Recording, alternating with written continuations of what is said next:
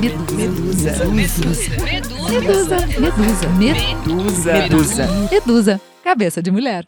Salve, salve, medusas e medusos deste Brasil e além mar! Estamos aqui começando a nossa segunda temporada do nosso podcast mais que querido. Tá ganhando, tá crescendo, a gente está se fortalecendo e é muito bom ter a sua companhia aqui nesse nossa segunda temporada, primeiro episódio da segunda temporada.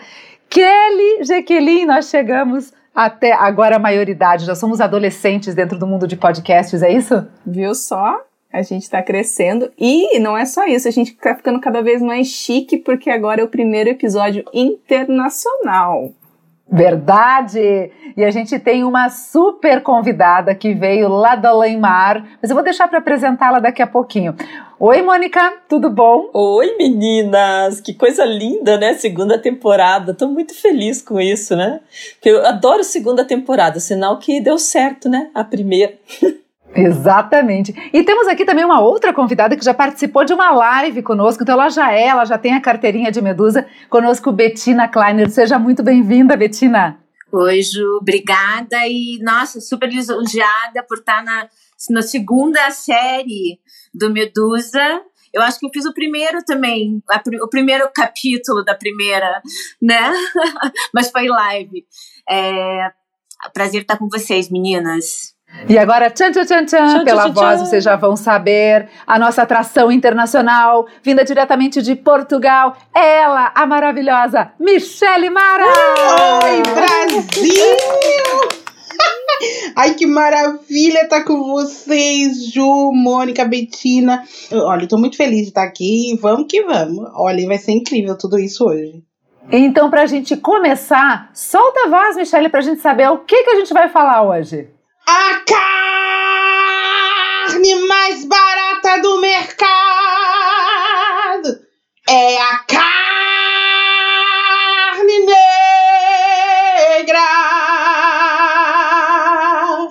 Foi, não é mais. Uh, tá bom pra você? Meu Deus! É, assim, tem algum pelo do corpo que não tá arrepiado, meninas? Não tem, né? Não. É de arrepiar e nessa sua voz. Então está inaugurada a segunda temporada com este tema, a carne do mercado não é mais a negra. E agora eu quero que você explique por que que essa música mudou a letra. Começo com você, Michele. É, porque a gente, a gente tem vivido um movimento, né, uma, uma movimentação mundial. Onde se, quando, quando foi composta essa música pelo seu Jorge e pelo Yuka, quem, quem gravou foi a Elza Soares, era um manifesto sobre a valorização do, de corpos negros, né?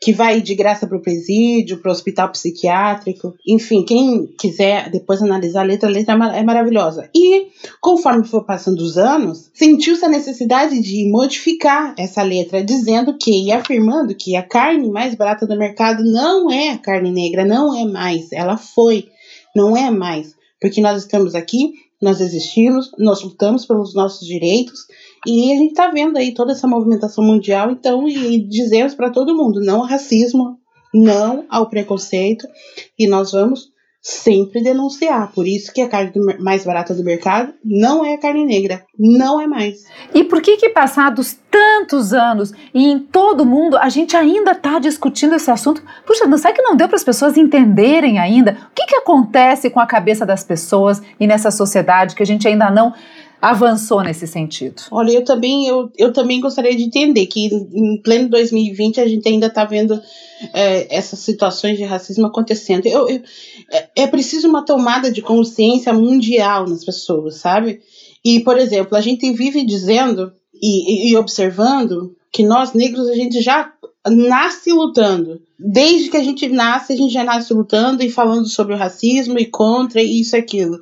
Mas hoje a gente sente a necessidade de que a população não negra lute também. Porque muitas vezes eu não sou ouvida ne, ne, em certos lugares, que às vezes falam que é mimimi, que eu tô de vitimismo, que a gente, né, eu, quando eu digo eu, mas é todos, né, estamos de vitimismo, que a gente só reclama e não. E quando uma pessoa branca fala para um outro grupo de pessoas brancas, tenta se conscientizar essas pessoas que o racismo é crime, muitas dessas pessoas param para ouvir Entendeu? Então, assim, tem que ter uma tomada de consciência de todos. A luta contra o racismo tem que ser de todas. Porque a gente, a população preta, já nasce lutando contra isso. Agora, a gente precisa se juntar realmente e lutar contra isso mesmo, para mudar esse quadro, senão nunca vai, vai, vai mudar. É ano após ano e ano e vai continuar assim. Eu só queria complementar a tua é, o que ela falou com a tua, da tua pergunta, eu acho que a gente, a, a gente persiste num erro ao negar que segmentos populacionais com maiores desafios requerem incentivos à altura. Entende? É, a gente necessita de um compromisso ético na elaboração de iniciativas em larga escala, com políticas públicas afirmativas. É, nunca aconteceu. A gente vai deixando uma coisinha aqui. O povo, agora, como disse a Michelle, agora uma coisa mundial. Eu acho que a globalização e a, e, né, a internet, graças a Deus, é, ela vai levar a gente a se unir, é, unificar é, politicamente. É, em comunidades, em tudo. Eu acho que a gente tem um futuro positivo, entende? Eu acho que deu. Acho que deu agora. E eu acho que hoje a gente tem uma, uma grande coisa também do nosso lado, que são os responsáveis pelas grandes redes sociais, né? Você vê o Facebook é, se interessando, eu, eu, vivo mais esse mundo do Facebook e vejo o quanto eles estão abertos a esse diálogo, né? É maravilhoso. A dar essa voz, é, né? É. E era isso que eu queria comentar, inclusive, assim, já dando um spoiler, é, dentro do próprio Clube da Alice, a gente fez um programa piloto, que nem a gente nem, nem, nem sabia que ia ser um piloto. Ser, né? E teve uma receptividade tremenda, inclusive foi com as nós quatro, só aquele que não estava participando.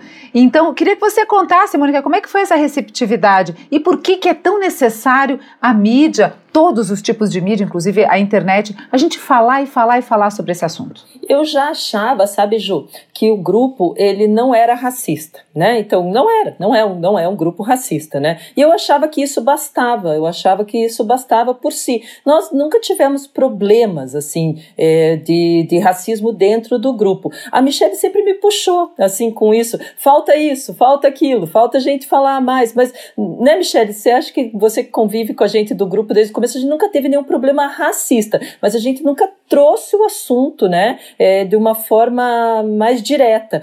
E eu acho que agora, com tudo isso que está acontecendo, a gente sentiu essa necessidade, sabe, de, que não bastava o grupo não ser racista, ele tinha que ter essa atitude não racista também, né, antirracismo, né. Então, a gente, a primeira coisa parece uma bobeira, mas a nossa Alicinha, nós não tínhamos a nossa símbolo, né, era uma Alice com cabelo cor-de-rosa e que depois tivemos com cabelo cabelos grisalhos e tal, mas não tínhamos uma licinha negra, né? Então nós trouxemos isso para nossa capa e trouxemos essa, essa conversa inicial e no grupo teve uma aceitação tão grande, assim, a gente viu essa necessidade e agora, tcharanã, que vai acontecer, Juliana? Você vai contar já aqui?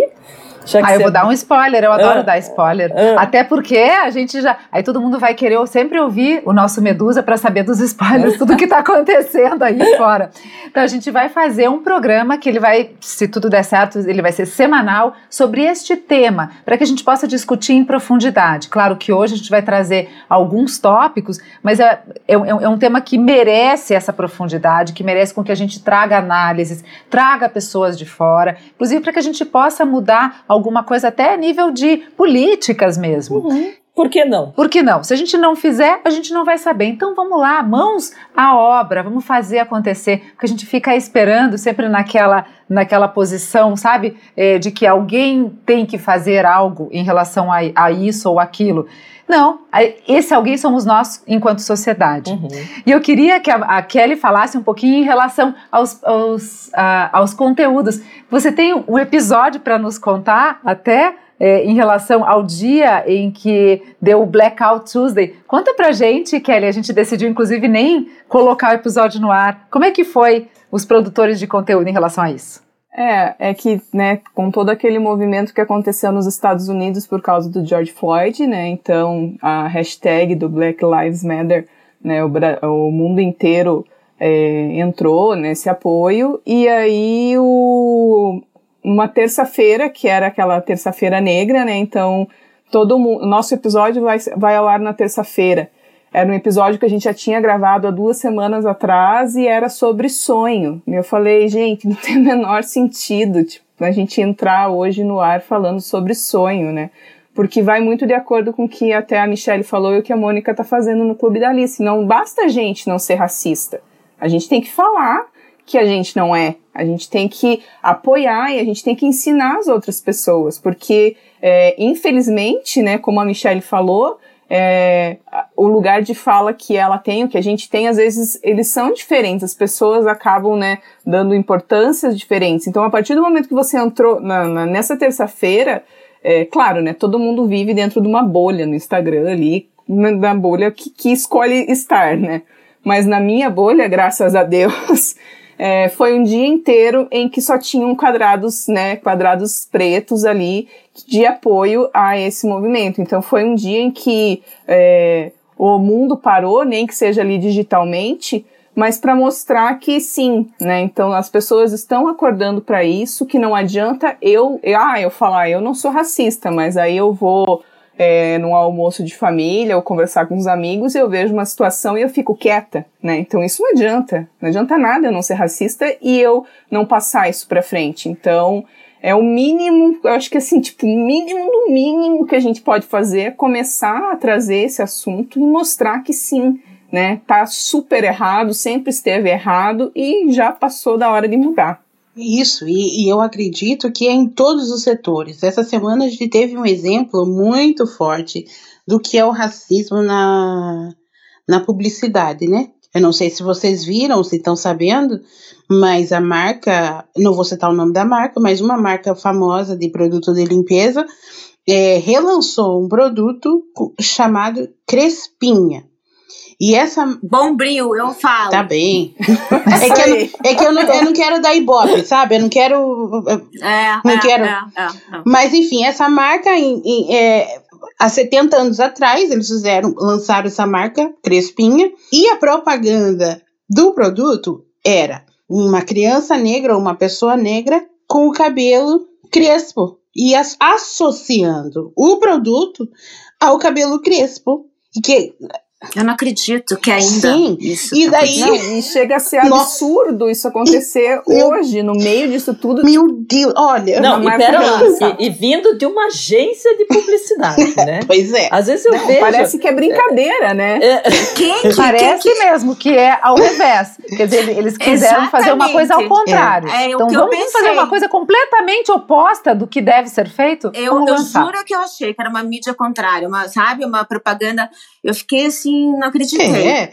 Nossa, gente. E daí, assim, eles só tomaram consciência. Daí te retiraram do mercado depois toda, toda a repercussão que teve dos internautas denunciando e tal.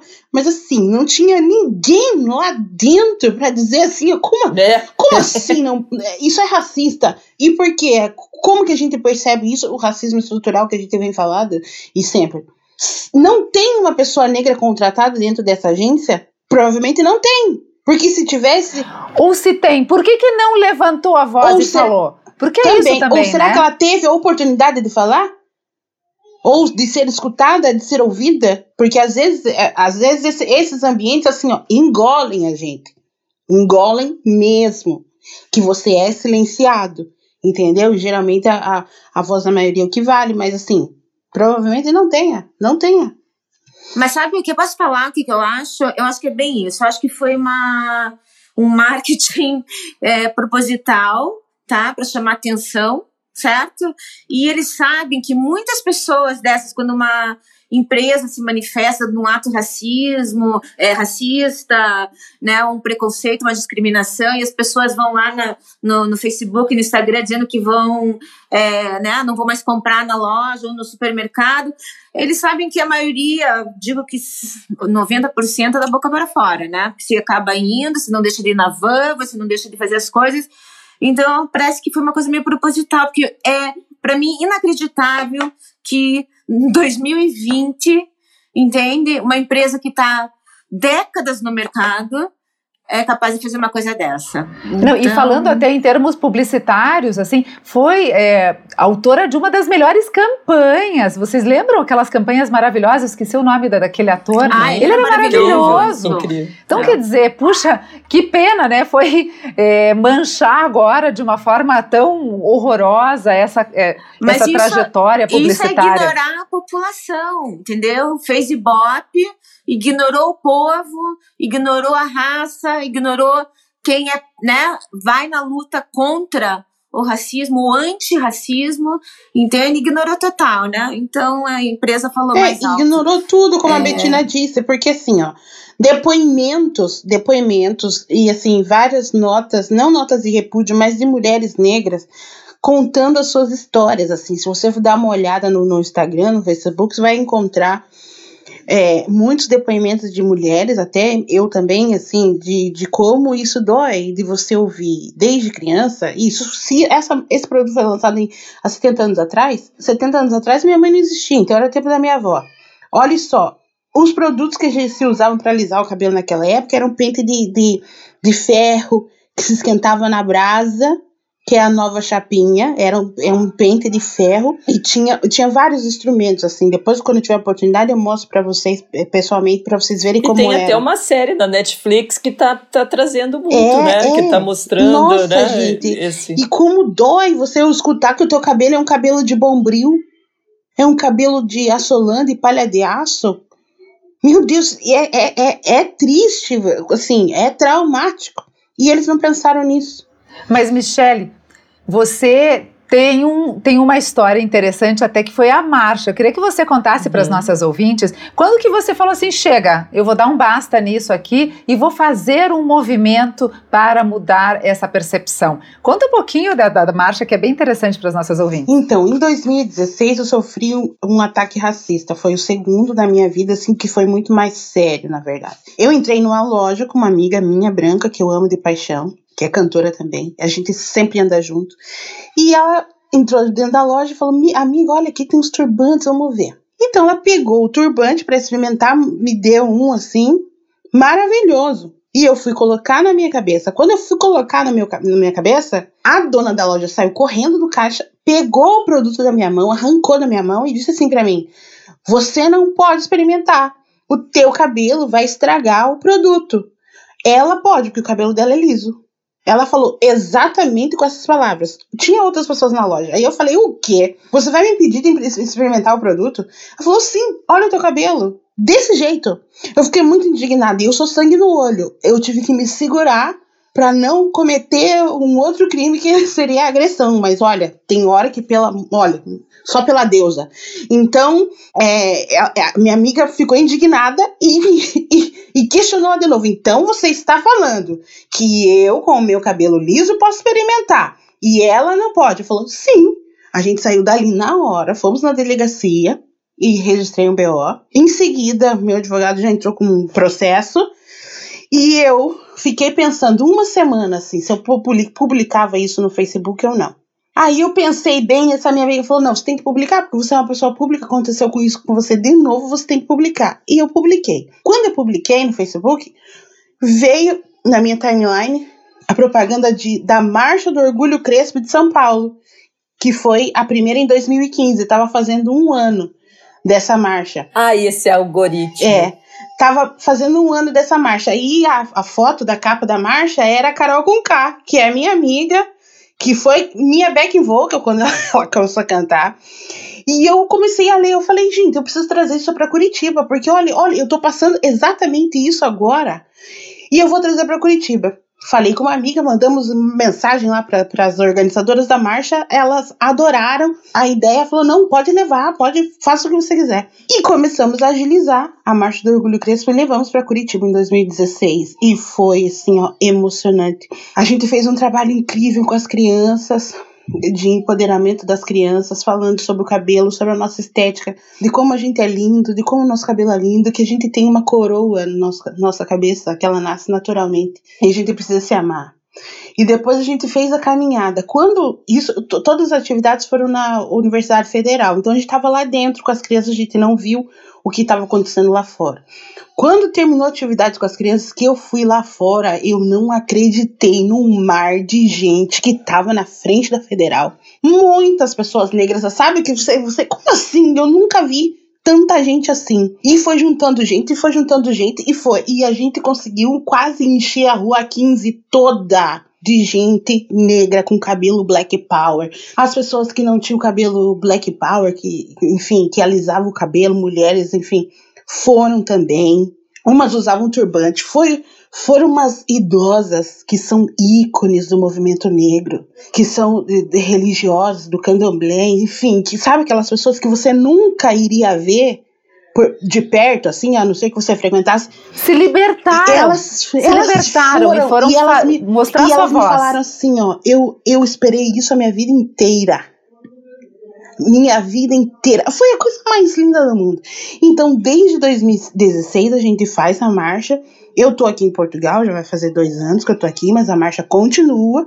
Tem uma equipe em Curitiba que trabalha o ano todo para que a marcha aconteça. E por causa da marcha, do meu trabalho da marcha, eu ganhei um prêmio Personalidade Afro-Paranaense pelo meu trabalho com a marcha representando uh, os jovens. E foram homenageadas 10 mulheres negras em cada segmento: jornalismo, direito, artes e eu, no caso, fui com a juventude. Então, eu estou muito feliz com esse trabalho e a gente vai continuar. E agora a gente vai trazer aqui para Portugal e vamos fazer. É isso. E ganha os aplausos das medusas. E vamos bater palma! E falando em medusa, gente, claro, a gente tem o nosso ícone é o nosso cabelo. A gente fala muito das nossas cobras e ele aceita todos os cabelos de todos os tipos, formatos. Inclusive, aqui tá muito lindo. Pena que vocês não podem ver a nossa tela, a gente tá gravando remotamente, mas cada uma tem um cabelo diferente Sim. da outra. E que delícia, que lindo que é essa diversidade. Agora eu queria que a Betina contasse um pouquinho, para quem não conhece a história da Yaya, que aliás vão lá no nosso. Ai, ficou salva a live da não, Betina? Foi não a primeira live que a gente fez, daí. Deu... Burrada tá. minha que não sabia salvar. Mas um dia a gente vai falar de novo da Yaya, que foi a coisa mais linda, assim, o depoimento que a Betina deu. Eu queria que você contasse um pouquinho o histórico para é, ah, posicionar. A gente podia e... postar uma foto da Michelle, da Yaya e da Betina, né? No nosso Instagram. Acho ótimo. Acho muito justo. É, porque daí eu acho que conecta mais, vão entender por que, que eu tô. Que que, que, Quem é você? Que, quem é a Betina? Quem é você? Que, que, que, que essa, essa, então essa conta, Betina. Tá? É. é. Então, a minha filha, ela nasceu no Paquistão, né? Eu, uh, eu adotei ela. Eu não sei contar a história toda, mas é um programa inteiro praticamente, né? É, e... Que um dia a gente vai querer um programa inteiro só da Yaya, mas a tudo bem, segue, fez, né, segue o barco. É, Nós fizemos, mas... queremos um Medusa inteiro, segue é, o barco. É, então, eu casei com, eu sou casada com um paquistanês, muçulmano, casei nos Estados Unidos, e quando a gente veio ao Brasil, né, em 2010, é, a gente resolveu que a gente queria adotar uma criança no Paquistão, depois de várias tentativas aqui no Brasil é, negadas, não negadas, mas, né, como é difícil tudo aquilo, tudo, tudo é, por ser, é, meu marido ser, não ser brasileiro, a gente estava morando nos Estados Unidos, então, né, puseram a gente lá no fim da, da fila. E a gente foi para o Paquistão, né, eu tinha um advogado que fazia um trabalho voluntário com meninas que são abandonadas por nascerem mulheres. E um, eu estava no Brasil quando eu recebi a, a ligação do Paquistão, que a Yasmin tinha chegado no hospital, né? Com três dias. E, e a gente tinha, acho que 24 horas para decidir se a gente queria ou não. É, geralmente, meninas que não são adotadas no, no Paquistão, elas são vendidas né, no tráfico da Ásia, que é grande, de crianças. E tava e, e eu queria, né? Eu falei, vamos adotar. E ela nasceu com uma meningite, né? É, a gente foi para lá. A gente acabou decidindo, né? Depois, vamos, não vamos, vai. Tipo assim, eu tinha medo que ela morresse no meu braço, né? Ela ainda estava muito doente. Acabamos indo, né? Eu falei para Ju antes, né? Que é uma coisa que, que eu decidi, assim, é uma criança que se tiver alguma sequela, ela vai precisar de uma mãe para cuidar, e se ela morrer, ela precisa de um braço, né? De uma mãe para morrer. Então, aí eu decidi que a gente ia, e em uma semana a gente estava lá, e ainda estava no hospital. É... Então, resumindo, né? A gente tem uma filha linda, maravilhosa, ela é marrom, né? O meu marido é marrom, ela é marrom, e muito difícil é, vir para o Brasil e saber, eu sabia com tudo que tudo que eu ia ter que lidar, né? Mas achava que sempre era tudo muito longe, né? Era ainda um nenê e agora estou aqui na realidade do dia a dia, de escola, né? De amigos, de preconceitos, de racismo, de discriminações.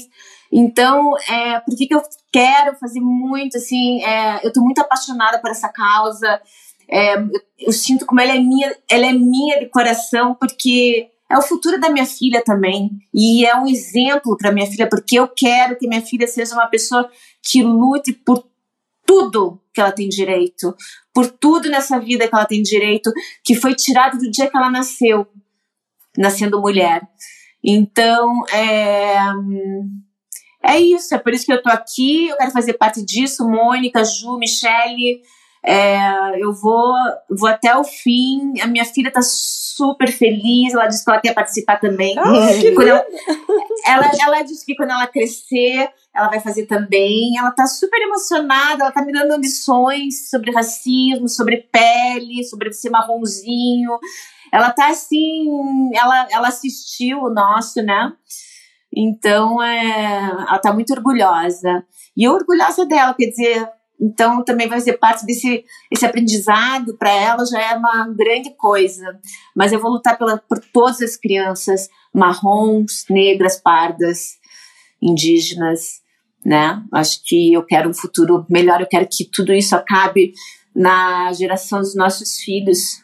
Eu não sei se vai acabar agora, mas para os nossos filhos eu acho que a gente tem que fazer alguma coisa. Eu queria fazer uma pergunta porque você falou agora, eu lembrei de uma série que eu assisti, enfim, um casal também que adotou uma menininha, ela era negra, e aí o pai foi levar ela para a escola e ela tava com o cabelo todo, né, bagunçado. E aí é, vem isso, né? Porque nós, né, brancos, é, nosso cabelo, nosso biotipo, enfim, a gente não sabe o que, que precisa, os produtos que a gente usa, né? O que a gente é, é, é ensinado a fazer é diferente, né? Então, quais são essas principais dificuldades assim que você enfrentou, principalmente nesse começo, né, de, é, de ter uma, uma filha que é de uma outra raça, que é um biotipo completamente diferente do seu, né? Como que você conseguiu se adaptar a isso e aprender, né? Porque ninguém, acho que ninguém ensina isso. Ou ensinava, né? Agora ainda tá mudando. É, a primeira coisa que eu fiz foi raspar meu cabelo para mostrar que cabelo não é padrão. Eu tinha um cabelo até o, cabelo tamanho da Mônica, só que sem volume, nesse volume maravilhoso, era lambido. Mas é uma decisão que eu tomei quando eu vi que aquilo ia. Primeiro, eu mantive o cabelo dela bem curtinho quando ela era novinha, até pra, porque era difícil de desembaraçar. E no momento que eu vi que aquilo seria é, um problema, até porque ela falava assim: Mamãe, por que, que você não é marronzinha que nem eu?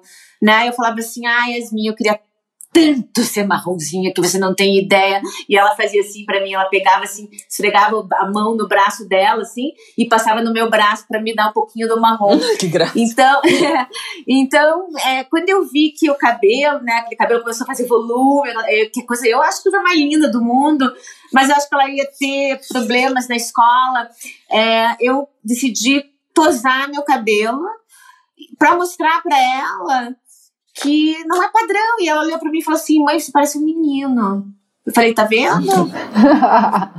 tá vendo? É e daí? Mesmo. Entende? Eu, sou, eu tô com cara de menino, e daí? Né? E olha, demorou pra ela aceitar, viu? É, hoje ela aceita, mas então foi por aí. E eu tive muito mais problema em relação à cor do que o cabelo da Yaya, sabe? É, eu fiz um trabalho muito forte no cabelo dela desde o começo, e ela saiu numa. Ela saiu na, na, no Viver Bem, uma, três páginas sobre o cabelo dela, de como tratar. Eu sempre pus ela assim, um pedestal de, de beleza, de tudo, sabe? Que ela é muito, assim, ela, ela ama o cabelo dela. Eu contei a história, né, do alisamento para um show do, de Broadway que ela fez da escola, que veio, veio com aquele cabelinho lisinho, assim, né, com as pontas levantadas, e ela olhou e falou, ai, mamãe, olha que linda. Eu falei, tá ridículo. né? Eu falei assim, não é...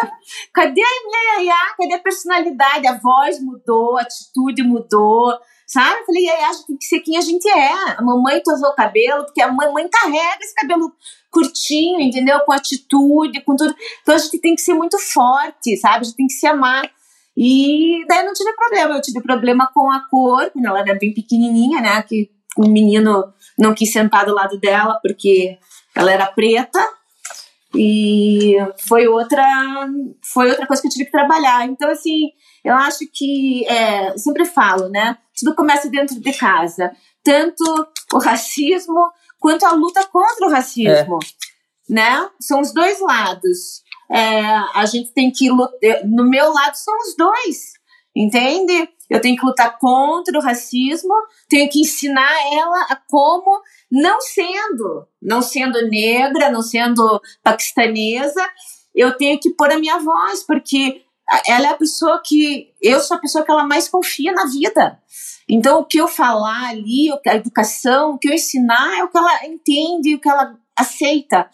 Então, é esse o meu papel. É, e eu vejo assim que é uma responsabilidade. A Kelly ainda não tem filhos, né? Mas eu e a Ju que temos também, de, mesmo filhas filhas brancas, de ensinar isso também. Essa, é, eu fiz isso de uma forma inconsciente. Sou muito orgulhosa da minha filha, de, de tudo, de como ela, de como ela é. Mas com certeza é porque a gente ensinou e quando ela via, a gente, como a Kelly falou no começo, a gente não pode admitir de estar no meio e, e ouvir piadas e ficar quieto, né? Tipo, ver uma situação, por exemplo, se eu estivesse na loja, eu tenho certeza que se a minha filha estivesse na loja que aconteceu com a Michelle, ela ia brigar mais do que, do que a Michelle. É verdade, eu conheço então, tua filha. Você conhece, né? Conheço. Mas, Mônica, é, Mônica, o que, que, o que é muito legal, assim, que eu tô orgulhosa de que eu fiquei esses 12 dias seguindo né, a morte do George Floyd e toda essa né, passeatas, as, é, essa movimentação. É, eu tô orgulhoso dos jovens, né? Dos jovens da faixa etária da tua filha, né? 20, 20 anos, 20 e poucos anos, nas ruas. É, tá completamente diferente. A gente tem essa força extra agora, sabe? A gente tem esses jovens de hoje, por isso que eu tenho muito, assim, é, eu, eu, acho que a geração dos nossos filhos vai ser muito melhor, vai ser muito mais forte. É, sabe, eles se juntaram até porque o preconceito, né, junto com o racismo, o preconceito do gay, né, o preconceito religioso, o preconceito. Então, assim, é, é, é um basta, sabe? Por que, que eu não posso usar burca numa universidade? Eu nasci usando burca, é minha religião, sabe? Então, assim, a gente tem que respeitar um aos outros, sabe? Como a gente tem que respeitar. E essa geração tá muito mais legal. A minha geração ainda faz piada de gente de burca. Sabe como? Eles não fazem. Você não vê um jovem fazendo uma piada de uma mulher de burca. O que eu vejo de piadinha é, no Facebook, de né, com as mulheres cobertas, é tudo gente velha fazendo, sabe? Eu não acho graça nenhuma. E os jovens de hoje já têm essa conscientização, sabe? Então é, é tanto religioso, é, sexual, né, no, no, no caso de, de, de, de, discriminação e tudo, e do racismo também, sabe? É, Até tá, porque tá, é um preconceito, não cabe mais isso na cabe. nossa sociedade. E, Michelle, eu queria que você falasse um pouquinho, então, como é que é a realidade também aí onde você está vivendo? Como é que é a vida em Portugal? Para as pessoas negras. Oh. É, porque acho que a Michelle, além do preconceito do negro, ainda tem a questão de é ser uma imigrante, é, né? É brasileira. É, aqui, Exato. assim, é complicado. Ao mesmo tempo que nós temos portugueses incríveis, incríveis mesmo, nós também temos os portugueses que são racistas, sim. É, é, é, incrível, comigo sempre acontece as atitudes racistas em relação ao meu cabelo, né? Não sei.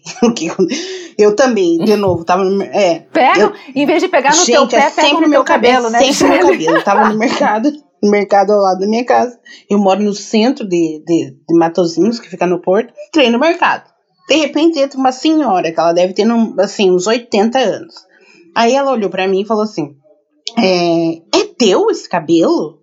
Falei, é. Não. Falei, é meu sim. Se não fosse, se eu tivesse comprado, também seria meu.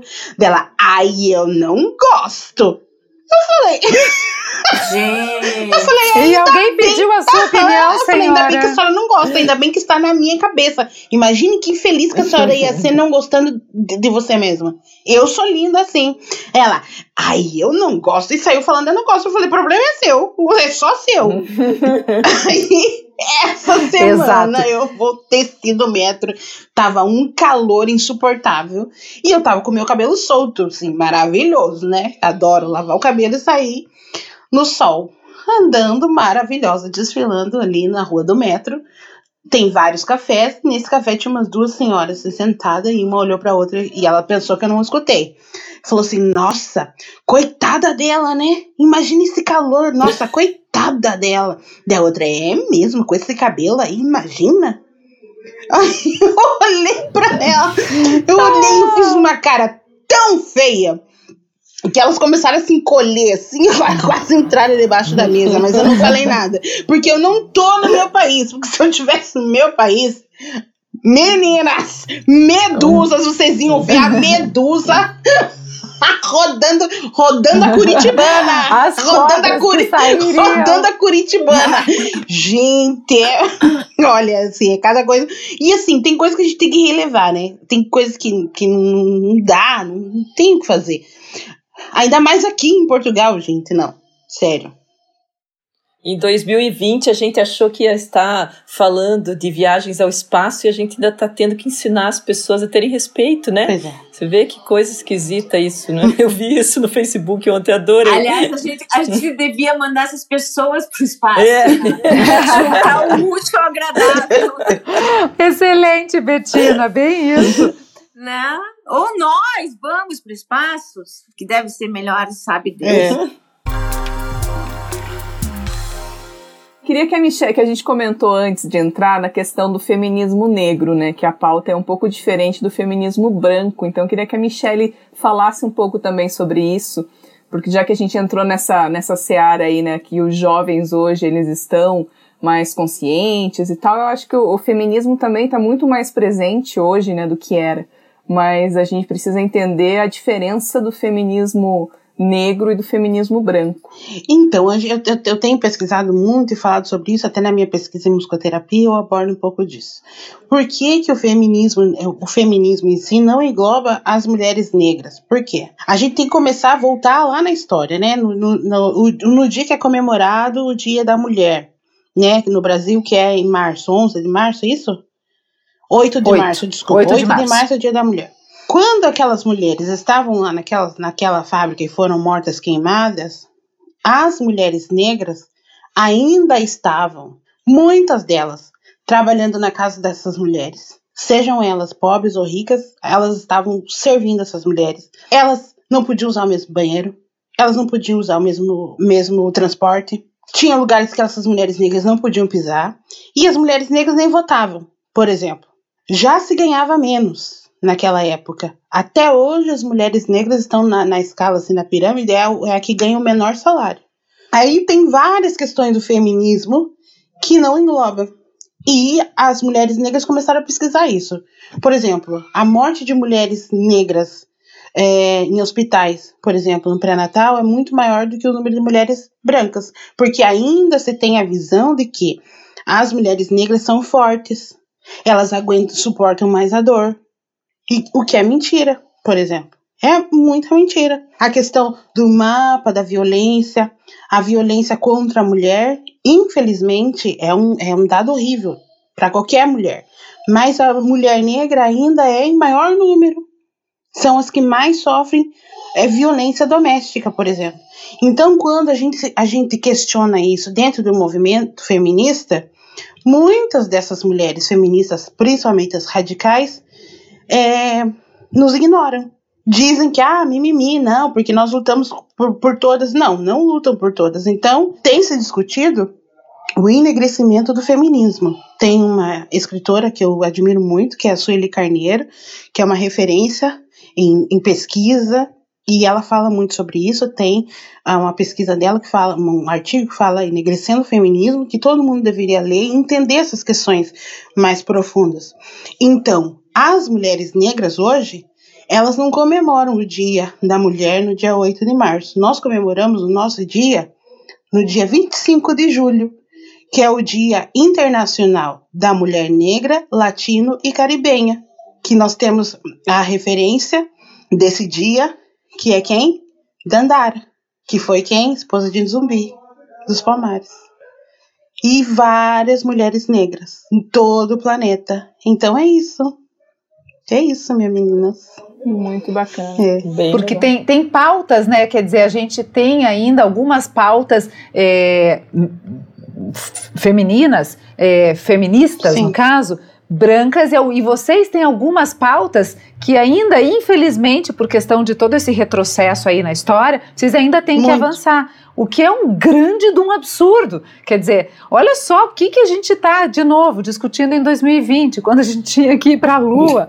Ah, meu Deus. Agora, vamos, a gente está se encaminhando já para o final, meninas. É sempre, fica comigo essa árdua tarefa de terminar, mas eu queria que a gente olhasse agora o copo meio cheio. Então, quer dizer, o que, que a gente já avançou e de que forma a gente consegue trabalhar para efetivamente buscar soluções. Então, como que a gente se dá a mão negra, branca, índia, medusa? Como é que a gente consegue andar, caminhar alguns passos através de políticas, através de conversas?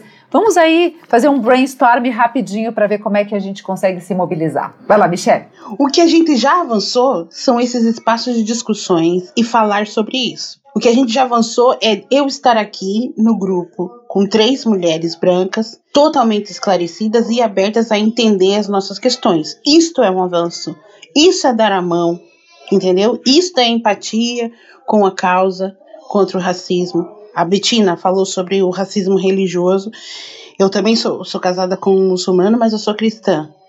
É, e a gente vê o quanto que as mulheres muçulmanas sofrem, o quanto que o muçulmano sofre, ainda se for negro e africano, por exemplo, aqui onde eu moro, que é Portugal, é muito, muito pior, porque ainda tem aquela questão de todo, das pessoas acharem que todo muçulmano é terrorista, e que todo africano é terrorista, porque é muçulmano, sabe, essas coisas assim? Ai, olha, é complicado, mas a gente tem visto avanço. Para mim, um avanço grande é esse, este momento que a gente está vivendo aqui agora, falando sobre isso. E eu agradeço muito esse espaço que vocês estão nos dando. Ai, que bom. Bom que a gente pode fazer é tão pouquinho e a gente quer fazer muito mais, sabe, Michele? A ideia é que a gente aumente e amplie essa voz.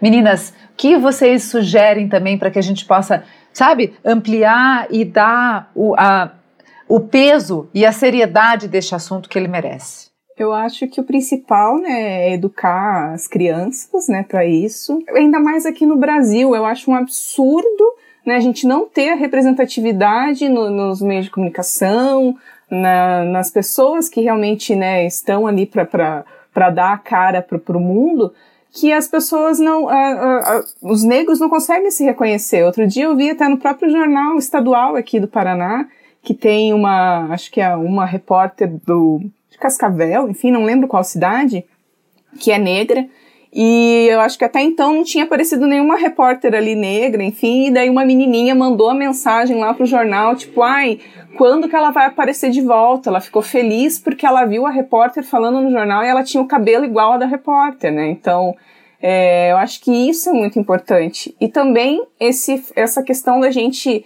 é, nós brancos, né, ficar quieto e escutar. Porque a gente não tem que ficar falando o que é racismo, a gente nunca vai saber, a gente não tem a menor ideia do que é, né, nascer na pele negra e passar por tudo que, que eles passam. Então a gente tem que ficar mais, bem mais quieto, ouvir mais e ensinar as crianças. Perfeito. Meninas, Betina, eu acho que primeiro a gente tem que é, olhar para a bolha que a gente vive, analisar essa bolha, começar de dentro da tua bolha, porque geralmente é a mais complicada, para depois sair dela. É, aproveitar que a gente está nesse momento de ficar em casa e quem pode é, ficar em casa e tá podendo ter um tempo, começar a, a analisar mais, ler mais, aprender mais e parar de postar coisa, postar um mural negro, preto só porque todo mundo está postando e realmente é, pensar por quê, por quê, sentir no coração por que, que você está fazendo isso. Não adianta você pôr um mural preto no teu Instagram e no dia seguinte você tá com cinco Barbies loirinhas no carro tirando foto.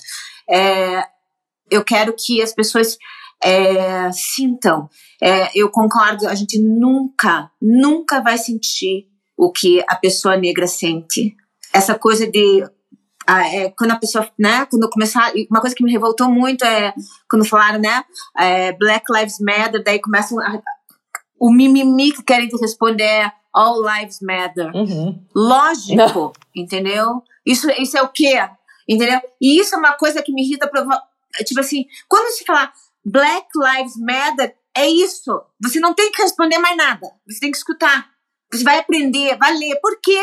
Vai ler por quê? E não me venha com essa, sabe? Tipo assim, porque não, a gente, não tem comparação.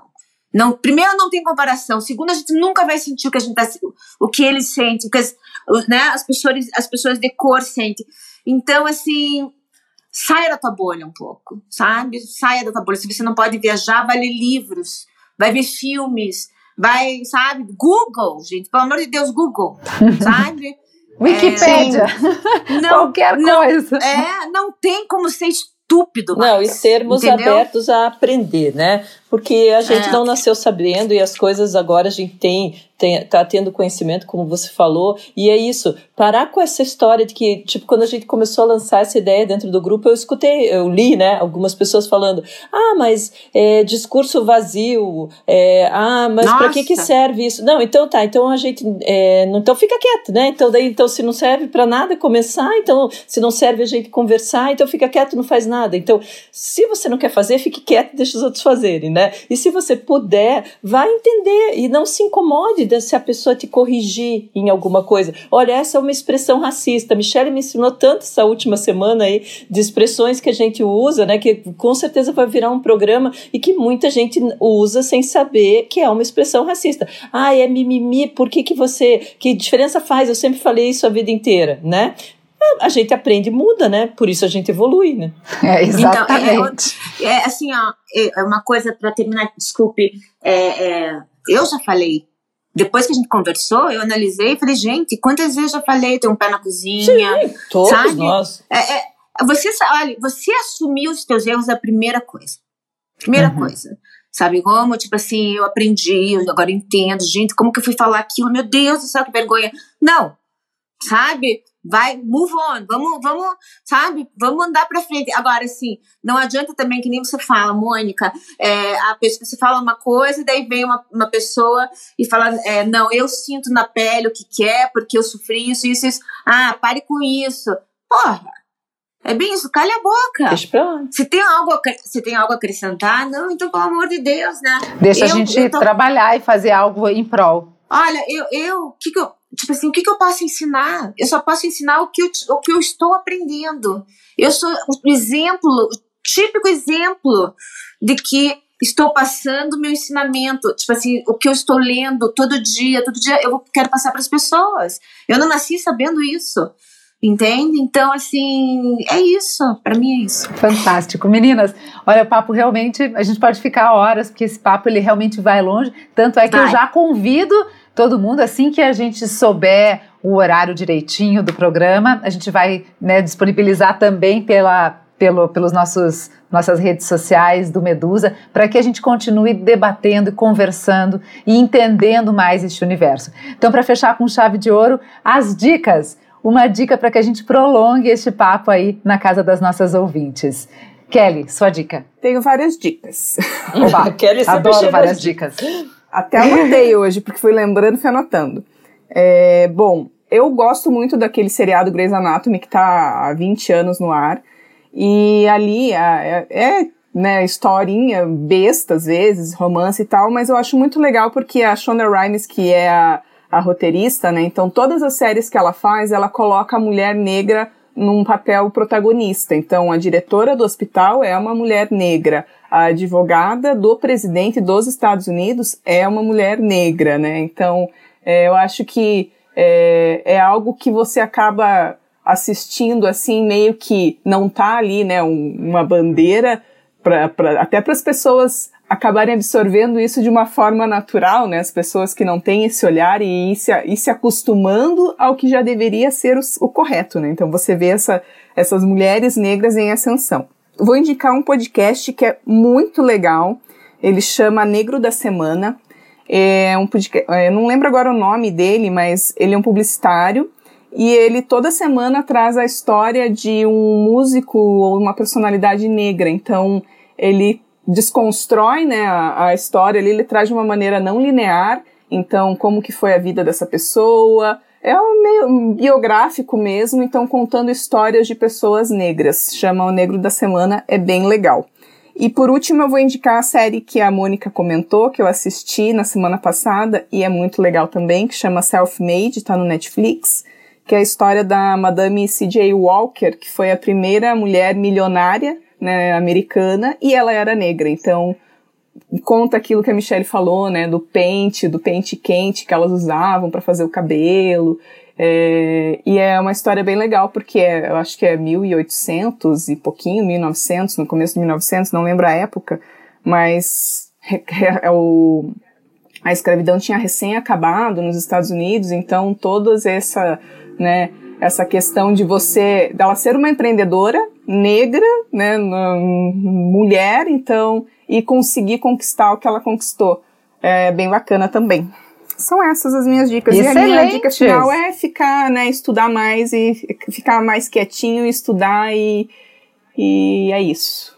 Ah, então eu vou, no, vou numa dica mais, que eu acho que quase todo mundo assistiu o filme, e o livro foi escrito por uma Alice, não, não, não uma Alice do grupo,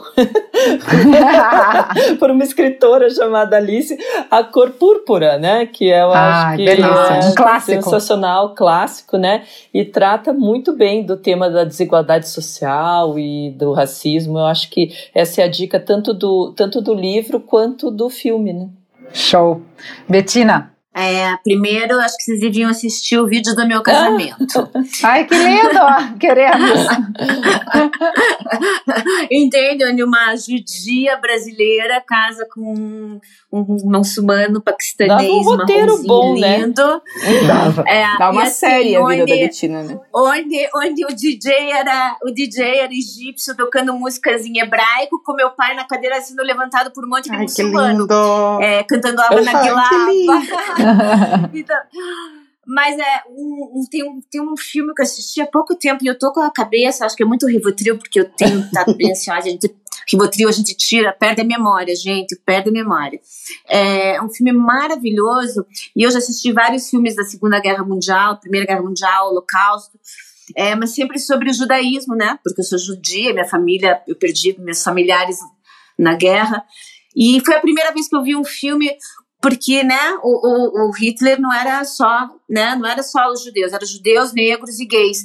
Então, é o primeiro filme que eu vi que conta é, sobre é, o campo de concentração, concentração negro, tá? Mostra o campo de concentração negro, mostra a história de uma menina negra que na verdade a mãe era alemã e ela teve um caso amoroso com um soldado é, argelino francês negro e teve essa filha e ela nasceu, né, e ela é uma moça durante a guerra e ela se apaixona por um soldado, soldado alemão. E ela acaba indo é, pro campo de concentração só porque a mãe era branca, o pai tinha abandonado e ela era sozinha.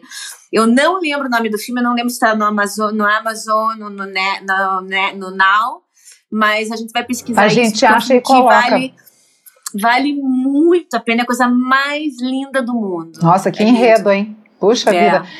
É, é, Não esquecendo que todas as nossas dicas, elas ficam aqui em cima, na descrição do nosso episódio. A gente também pode colocar alguns posts, eventualmente, também com as dicas. É, e, e tem uma coisa mais radical antiga, né? Mississippi em chamas. Se você quer ver realmente lá atrás, né?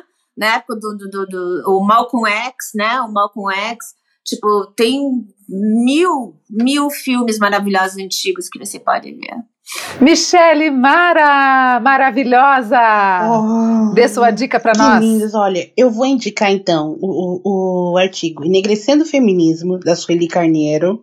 Vou indicar o livro do Lázaro Ramos, que é A Pele que Eu Habito.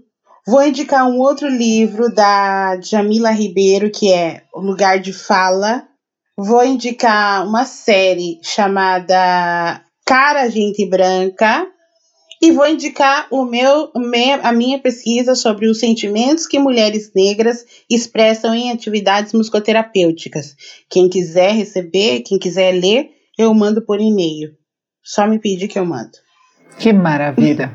e eu tenho uma dica também porque até tem uma novidade. A gente vai lançar agora nessa segunda temporada a nossa playlist do Medusa.